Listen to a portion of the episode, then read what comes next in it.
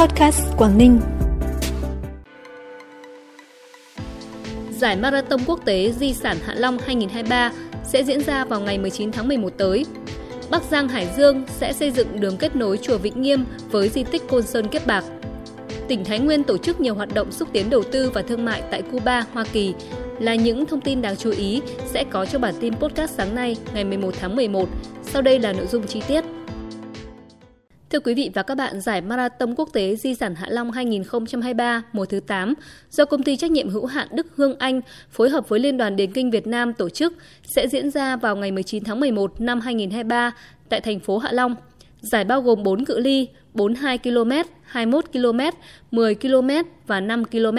đều xuất phát và về đích tại Cung Quy hoạch, Hội trợ và Triển lãm tỉnh Quảng Ninh – Marathon Quốc tế Di sản Hạ Long là hoạt động văn hóa thể thao thường niên diễn ra vào tháng 11 hàng năm tại thành phố Hạ Long. Giải đã được Liên đoàn Điền kinh Thế giới và Hiệp hội Marathon và chạy đường dài quốc tế cấp chứng chỉ đường chạy đạt chuẩn, được bảo trợ về chuyên môn bởi Liên đoàn Điền kinh Việt Nam, đồng thời nằm trong hệ thống giải Marathon quốc gia chính thức của Liên đoàn Điền kinh Việt Nam. Giải Marathon Quốc tế Di sản Hạ Long 2023 là hoạt động nằm trong chuỗi kỷ niệm 60 năm ngày thành lập tỉnh Quảng Ninh – và 30 năm ngày thành lập thành phố Hạ Long,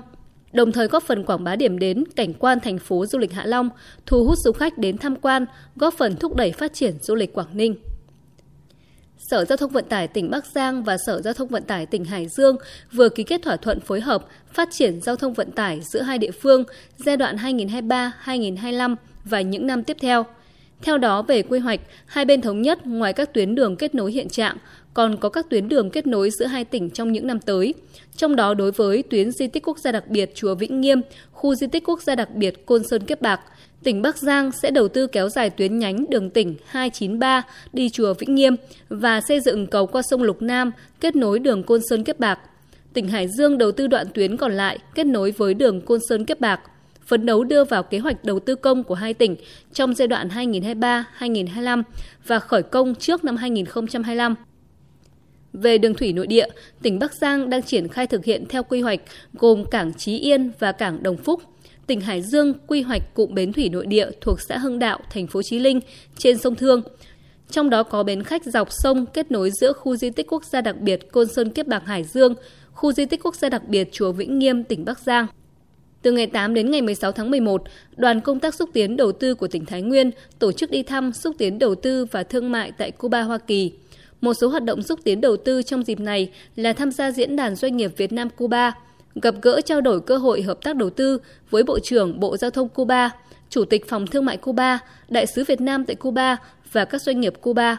Chào xã giao và hội kiến Phó Thủ tướng thứ nhất kiêm Bộ trưởng Bộ Ngoại thương và Đầu tư Cuba, thăm và làm việc tại đặc khu kinh tế phát triển Mariel, khảo sát phương thức quản lý và phát triển du lịch tại thành phố Matanzas, tham gia hội thảo gặp gỡ doanh nghiệp Việt Nam Hoa Kỳ, làm việc với phòng thương mại San Francisco Hoa Kỳ, tham dự sự kiện kết nối doanh nghiệp trong khuôn khổ tuần lễ cấp cao Diễn đàn Hợp tác Kinh tế Châu Á Thái Bình Dương APEC lần thứ 30 sẽ diễn ra tại thành phố San Francisco, Hoa Kỳ.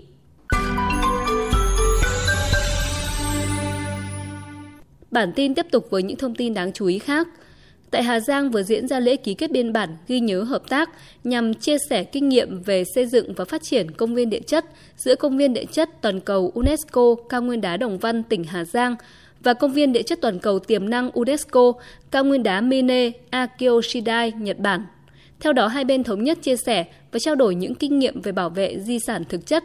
theo đó, hai bên thống nhất chia sẻ và trao đổi những kinh nghiệm về bảo vệ di sản địa chất, phổ biến khoa học địa chất, giáo dục địa chất, phát triển du lịch địa chất và bảo vệ môi trường, hợp tác về mọi mặt trong các lĩnh vực của công viên địa chất, qua đó thúc đẩy sự phát triển bền vững, trao đổi và chia sẻ ý tưởng, thông tin và kinh nghiệm thông qua các cuộc họp trực tiếp và trên nền tảng kỹ thuật số hoặc các công cụ khác. Tổ chức các chương trình đối thoại có sự tham gia của sinh viên các trường đại học, các chương trình thực tập trao đổi sinh viên giữa hai công viên địa chất – tổ chức các chương trình quảng bá chung thông qua các ấn phẩm và phương tiện truyền thông báo giấy và trực tuyến, tăng cường xây dựng năng lực cho cán bộ quản lý công viên địa chất. Tại khu vực biên giới Quốc Khánh, đội cấn huyện Tràng Định, tỉnh Lạng Sơn vừa diễn ra lễ khánh thành đường nhánh kiểm tra cột mốc bảo vệ biên giới số 975 và 992 công trình thắp sáng đường tuần tra biên giới và tượng đài Bắc Hồ với chiến sĩ biên phòng. Chương trình do tỉnh đoàn, Hội Liên hiệp Thanh niên Việt Nam tỉnh Lạng Sơn phối hợp với đồn biên phòng Pò Mã, xã Quốc Khánh, huyện Tràng Định tổ chức. Công trình đường kiểm tra cột mốc bảo vệ biên giới số 975 do tỉnh đoàn Lạng Sơn phối hợp với tỉnh đoàn Hà Nam, Ban trị sự Giáo hội Phật giáo Việt Nam tỉnh Lạng Sơn hỗ trợ với tổng kinh phí hỗ trợ 120 triệu đồng. Công trình thắp sáng đường tuần tra biên giới do Đoàn Trường Đại học Sư phạm Hà Nội 2 và Đoàn Trường Đại học Kinh tế Quốc dân tài trợ lắp 12 cột bóng đèn năng lượng mặt trời dọc đường tuần tra biên giới từ khu vực mốc 962 đến chân điểm cao 820 với tổng kinh phí hỗ trợ là 20 triệu đồng.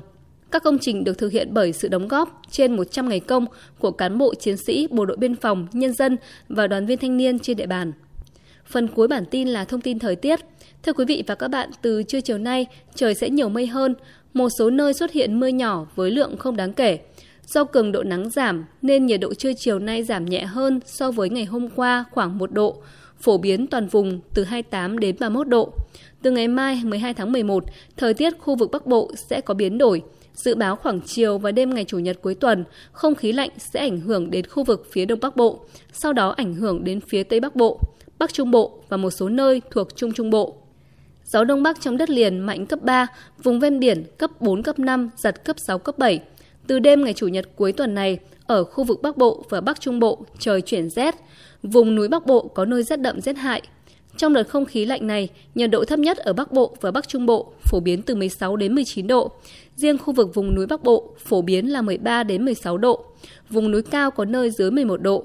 Cũng trong các ngày 12 đến 13 tháng 11, Bắc Bộ sẽ có mưa rào và rông rải rác, cục bộ có mưa vừa mưa to. Trong mưa rông có khả năng xảy ra lốc, xét, mưa đá và gió giật mạnh.